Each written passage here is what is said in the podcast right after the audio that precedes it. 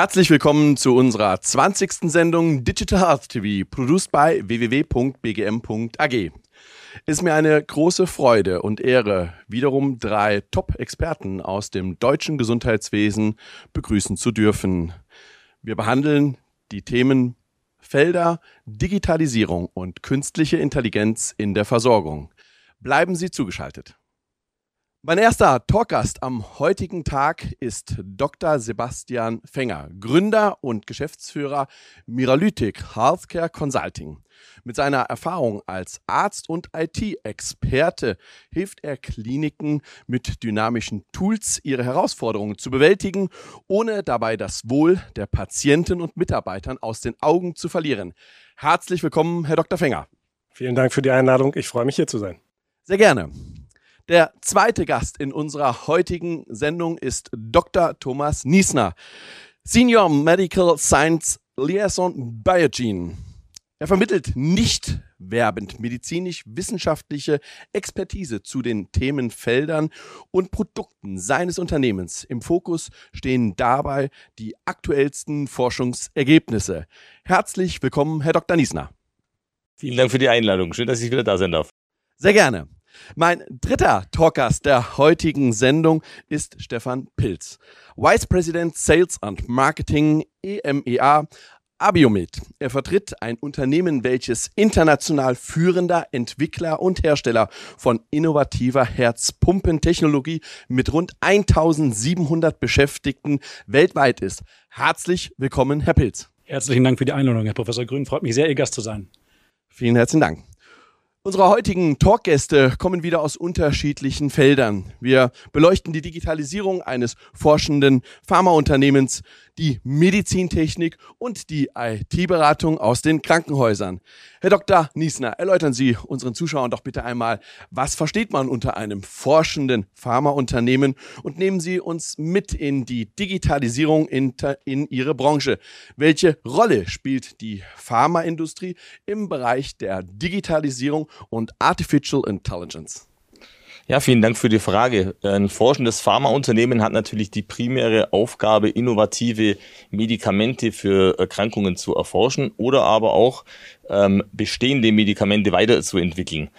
Die Digitalisierung spielt für uns eher eine Rolle, äh, glaube ich, als wir für die Digitalisierung, weil ähm, wir auf die Digitalisierung natürlich eingehen müssen. Wenn man sich gerade in der Erforschung neuer Medikamente bewegt, dann gehen oft zehn Jahre ins Land, bis man überhaupt äh, einen Wirkstoff in den Markt bringen kann. Das heißt, man muss bereits bei der Planung den Standard of Care schon abschätzen können, der zum Zeitpunkt der, des Markteintritts dann auch herrscht. Und das ist natürlich gerade bei der schnellen Entwicklung und der schnellen technischen fortschreitenden Entwicklung sehr schwierig. Sie haben es gerade angesprochen, lange Entwicklungszyklen stehen bevor. An welchen Schnittstellen Arzt, Patient hier gemeint wirken Sie im Rahmen der Digitalisierung? Mhm. Ja, man versucht natürlich immer den Blick auf die aktuellen Trends zu halten, aber auch hier ist eine innovative Strategie meistens sehr viel zielführender, weil genau wie sich die ganze Gesellschaft weiterentwickelt, entwickelt sich auch die Schnittstelle Medizin beziehungsweise Mediziner und Patient natürlich auch weiter. Und wir an unserer Stelle können natürlich nur dahingehend ähm, unterstützen, dass wir diese digitalen Prozesse beispielsweise mit ausbauen helfen oder optimieren. Ähm, zum Beispiel wird es in Zukunft Patientendaten geben, die kontinuierlich erhoben werden und nicht nur quartalsweise beim Arzt im Zentrum, also an vier Messpunkten im Jahr, sondern eben dauerhaft. Und das wird eine der, äh, der fördernden Schnittstellen sein, wo wir mitarbeiten können, weil diese Daten ganz wichtig für Prognose oder Diagnose dann auch für den Patienten und für den Arzt sein können, was die fortschreitende äh, Therapie dann angeht. Wie generieren Sie die technische Expertise und welchen Stellenwert haben Datenschutz und Sicherheit für Sie? Also wir haben natürlich eine gewisse technische Expertise bei uns im Unternehmen, das ist klar, aber ähm, wir haben natürlich primär nicht den Fokus darauf, technische Innovation zu treiben als Pharmaunternehmen. Ähm, das heißt, es macht an dieser Stelle massiv Sinn, sich mit starken Partnern zu umgeben. Und eines der Beispiele ist die letztens äh, bekannt gegebene Kooperation mit der Firma Apple von der, mit der Firma Biogen. Und was dann natürlich das Thema Datenschutz angeht, beziehungsweise so ähm, Inhalte wie Data Ownership, Data Safety oder auch eben Datensicherheit und Data Exchange ist hier ein Riesenthema, was gerade durch die unterschiedlichen Ländervorgaben und die auch regional sehr unterschiedlich sein können, als global agierendes Unternehmen ähm, sehr herausfordernd ist. Herr Pilz, im Rahmen der Herzpumpen-Technologie offerieren Sie Hightech Made in Germany. Welchen Stellenwert haben für Sie die Themenfelder Herz erholen, Leben retten und Behandlungsergebnisse generieren?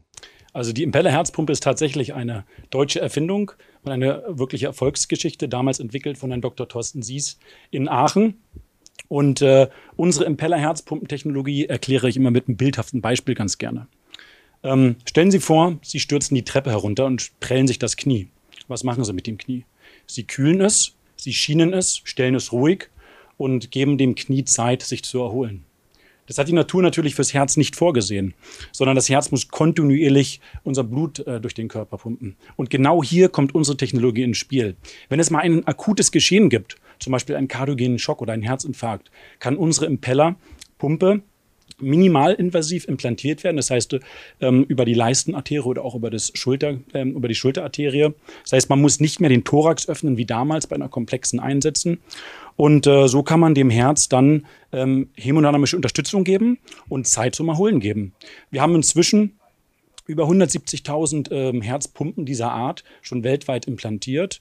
Und äh, das entwickelt sich zunehmend zu einem Therapiestandard für die Herzerholung, ein ganz neues Forschungsfeld.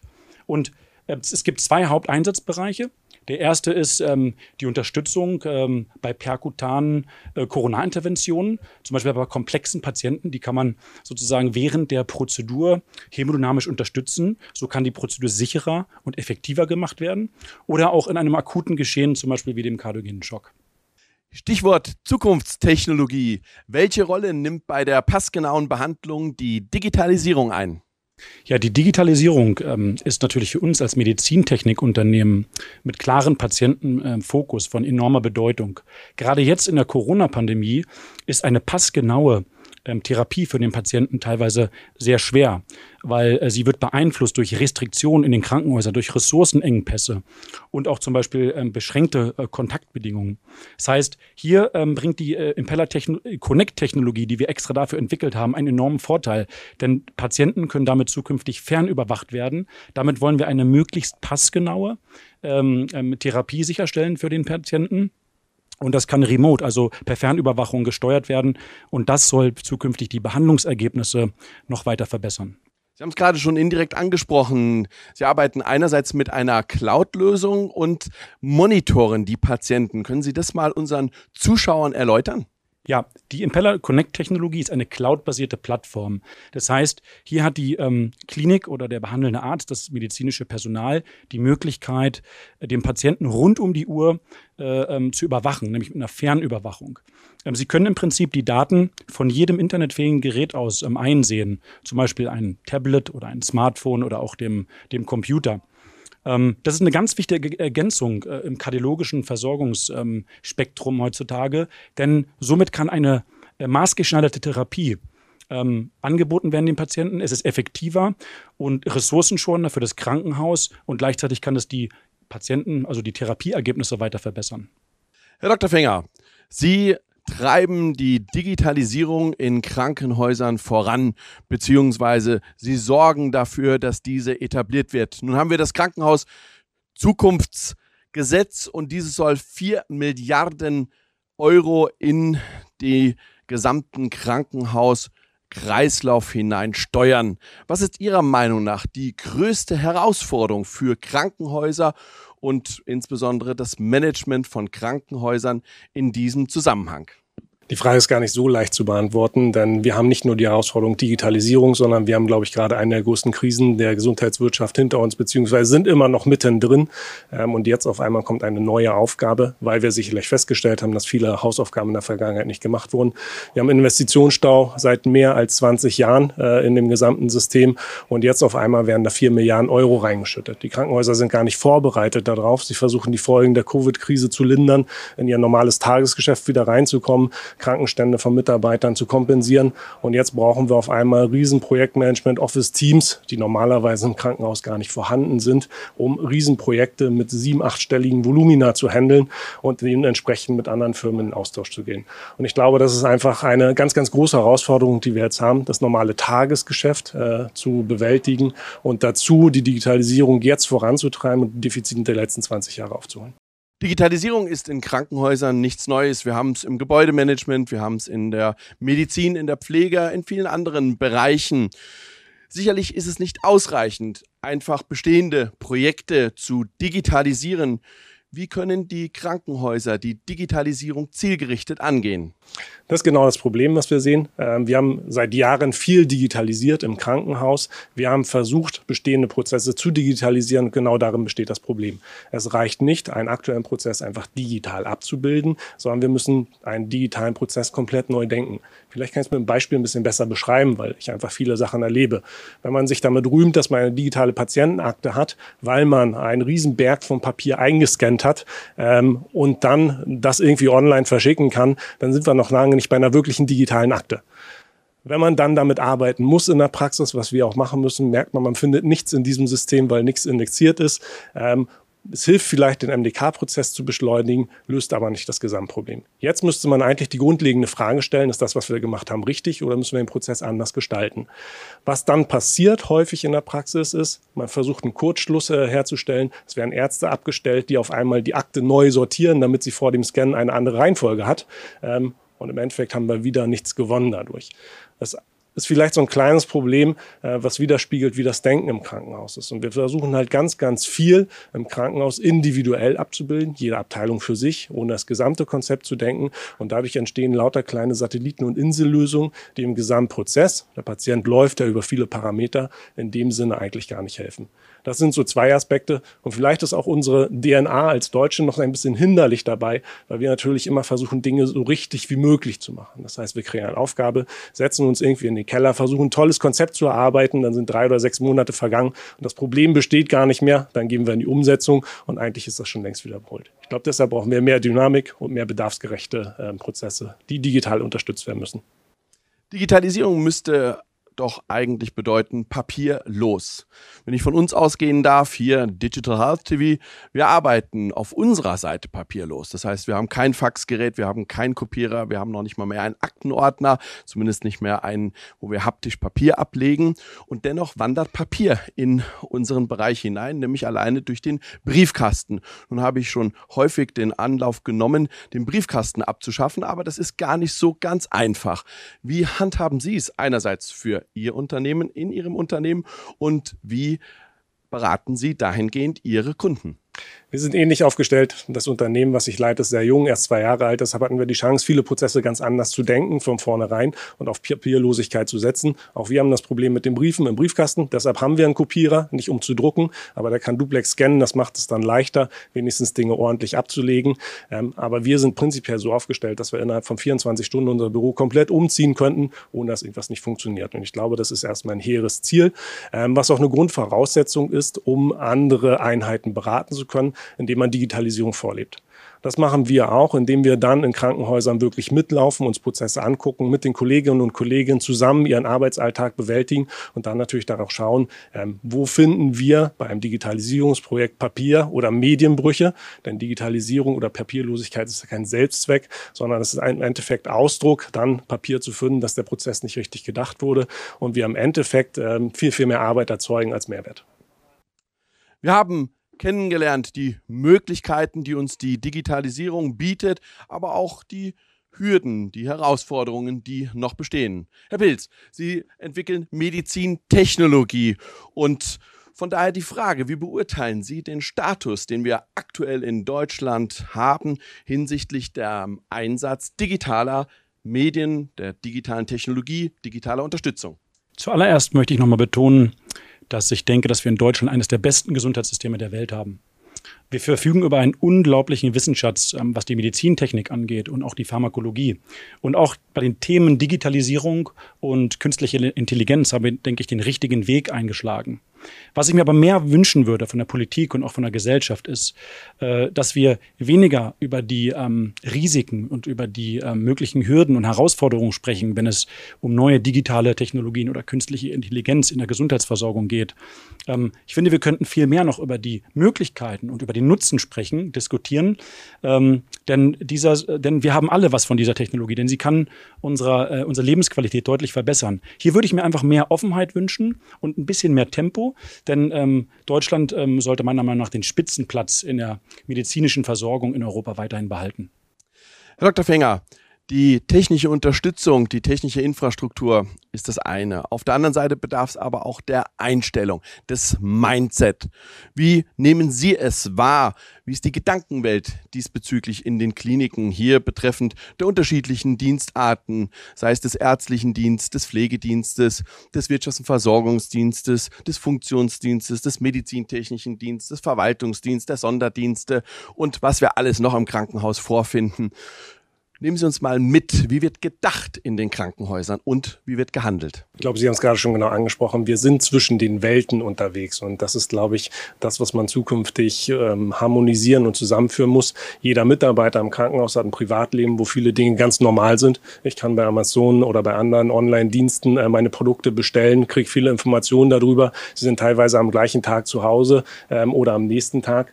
Ähm, Im Krankenhaus kann ich mich nicht online einchecken. Ich habe keinen digitalen Dienstplan, kann nicht vernünftig einen Ringtausch machen. Es wird keine Rücksicht auf äh, meine Work-Life-Balance genommen. Und das sind einfach zwei komplett entkoppelte Welten. Und das ist die Aufgabe, das wieder zusammenzuführen. Von daher gibt es Bedarfe aus verschiedenen Berufsgruppen. Die muss man vernünftig hören und erfassen und möglichst standardisiert beschreiben, um sie dann übersetzen zu können, weil das ist dann die dritte Welt, die dazu kommt. Wir haben eine IT-Abteilung äh, mit Hard- und Software, die über Jahre gewachsen ist, wo wenig investiert wurde wurde, mit äh, Servern, die out of service sind, mit Kabeln, die veraltet sind, äh, fehlender Lüftungstechnik. Und auf einmal soll die IT dann diese Bedarfe möglichst schnell umsetzen äh, und dafür auch noch dann äh, für die Sicherheit gerade stehen, wenn von außen Angriffe kommen. Und damit sind viele Ängste und Sorgen, Bedarfe auf der einen Seite da. Und ich glaube, da bedarf es vielen Übersetzern und Unterstützern, die helfen, richtig zu formulieren, damit dann vernünftig umgesetzt werden kann. Herr Dr. Niesner, welche Bedeutung hat in Ihrem Haus die künstliche Intelligenz? Und wie schaut es um die Real-World-Daten aus? Das kann man ganz einfach beantworten. Beides spielt eine immer größere Rolle. Also gerade auch die ähm, künstlichen Intelligenzen ähm, sind notwendig, um diese ganzen Datenmengen, die man mittlerweile erzeugt, ob es in klinischen Studien ist oder auch auf anderen Weg, überhaupt erstmal zu bewältigen.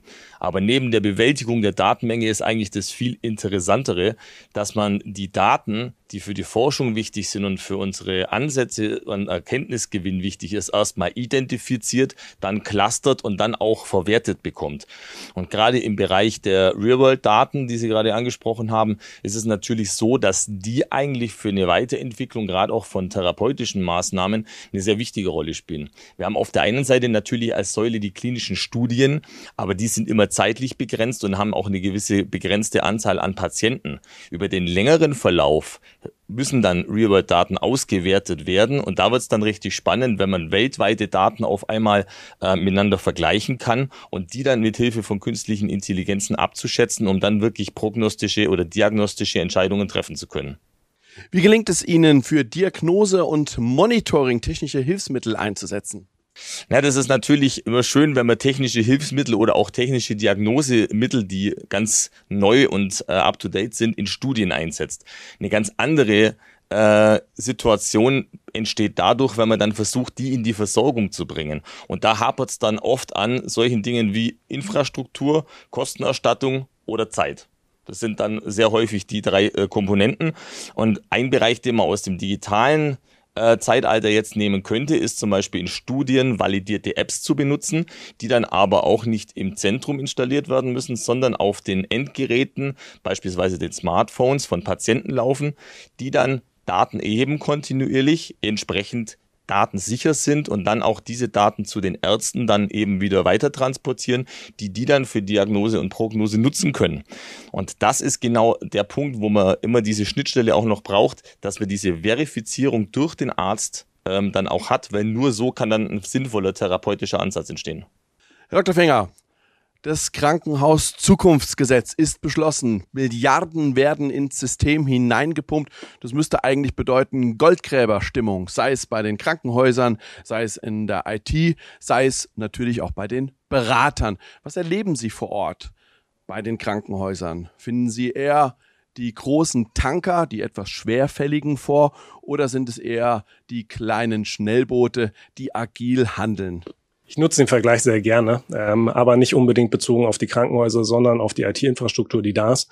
Wir haben leider in vielen Krankenhäusern sehr große KISS-Systeme, die sich lange und intensiv weiterentwickelt haben. Und wir haben jetzt einen Stand im Gesundheitswesen, der schwer macht, Tempo aufzunehmen. Ein Tanker braucht lange, um Geschwindigkeit aufzunehmen und er kann schwer die Richtung ändern. Ich glaube, wir brauchen jetzt viel mehr Schnellboote, die helfen, kurzfristig Erfolgserlebnisse zu liefern. So, dass man motivieren kann, weitere Projekte zu machen, ähm, auch wirklich positiv Erfahrungen ins Krankenhaus reinbringt und wieder Spaß an Projekte entwickelt. Nicht zuletzt äh, ist im Krankenhauszukunftsgesetz auch vorgegeben, dass wenn Projekte nicht umgesetzt werden, Strafzahlungen gezahlt werden müssen. Wenn wir jetzt nur noch riesengroße Tankerprojekte machen, enden wir, glaube ich, genau da. Wir haben es einmal vorgemacht im letzten Jahr. Wir haben den Bedarf erkannt in der Covid-Krise, schnell ein Tool entwickelt innerhalb von einer Woche. Es sind zwei Wochen in über 220 Krankenhäuser ausgerollt und nach vier Wochen fast 14.000 Intensivbetten in Echtzeit gesteuert, ohne über Riesenhürden zu stolpern, was Datenschutz angeht, was Schnittstellen angeht. Es geht auch anders. Wir müssen einfach ein Problem lösen und wenn man es nicht mehr braucht, kann man es auch abschalten. Und ich glaube, diese Flexibilität ist zukünftig notwendig. Wir haben gerade die stationären Einrichtungen, sprich die Krankenhäuser, die Kliniken angesprochen. Wie steht es um den ambulanten Sektor? Ist dieser durch die regionalen Versorgungsnetzwerke bereits bedacht?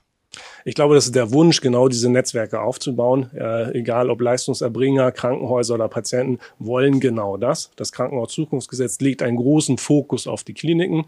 Nichtsdestotrotz sollen diese Region, ne, regionalen Netze gefördert werden.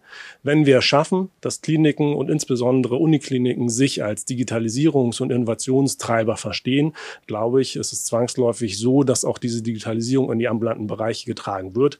Denn die Kliniken sind die Ausbildungsbetriebe von Ärzten, von Pflegenden, Patienten, die dann, wenn sie ihren Facharzt gemacht haben oder die Ausbildung vollendet haben, natürlich auch in die ambulanten Bereiche ausschwärmen. Und wer einmal Digitalisierung kennengelernt hat, der wird in der Niederlassung nicht wieder drei Schritte zurückgehen und in alte Prozesse zurückkehren. Von daher bin ich da sehr optimistisch.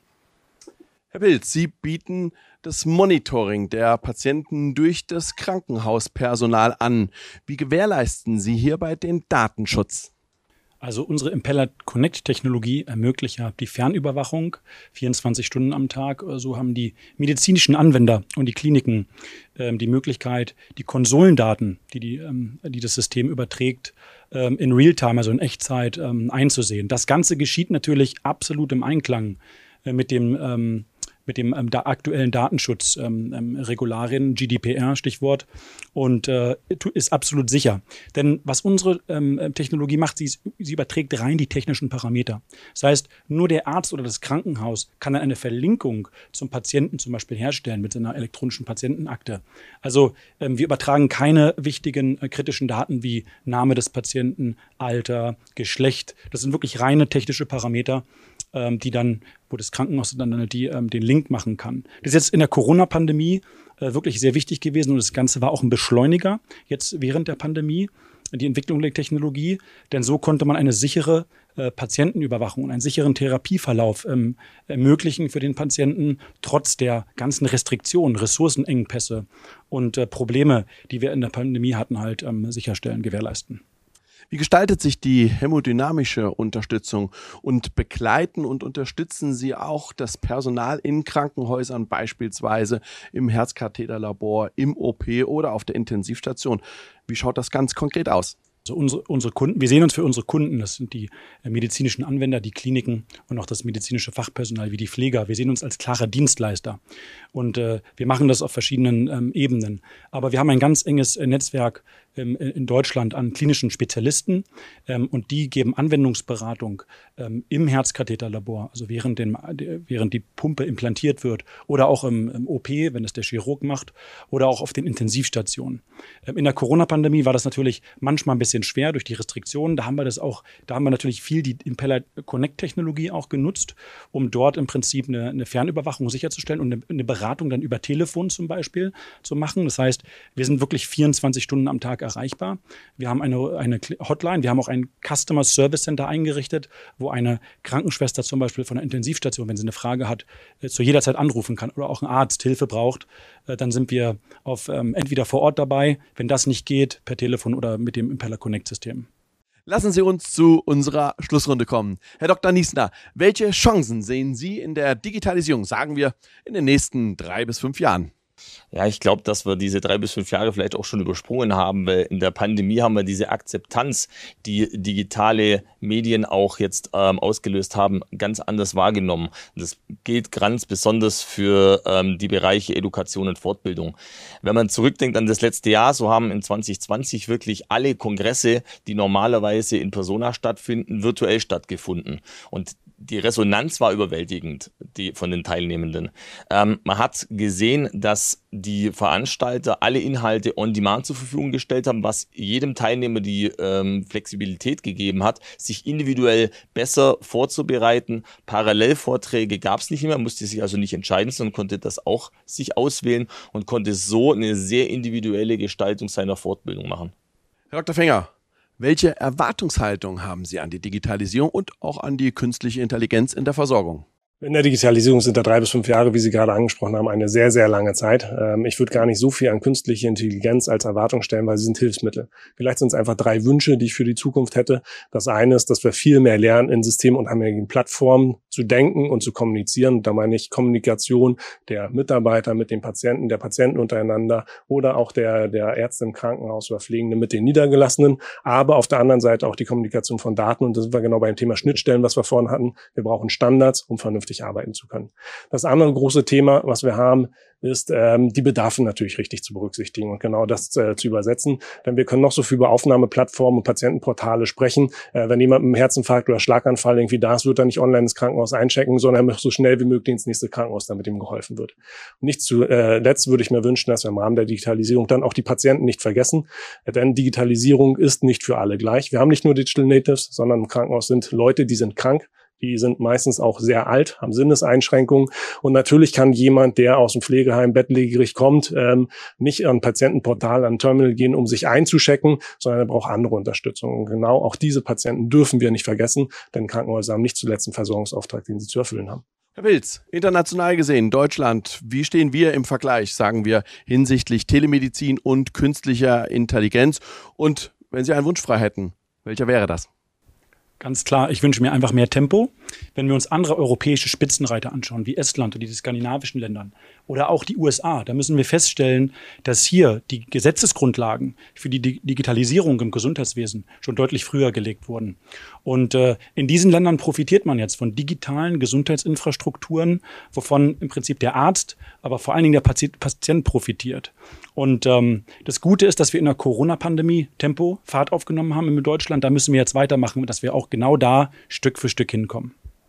Herzlichen Dank an die Gäste unserer heutigen 20. Sendung Digital Health TV.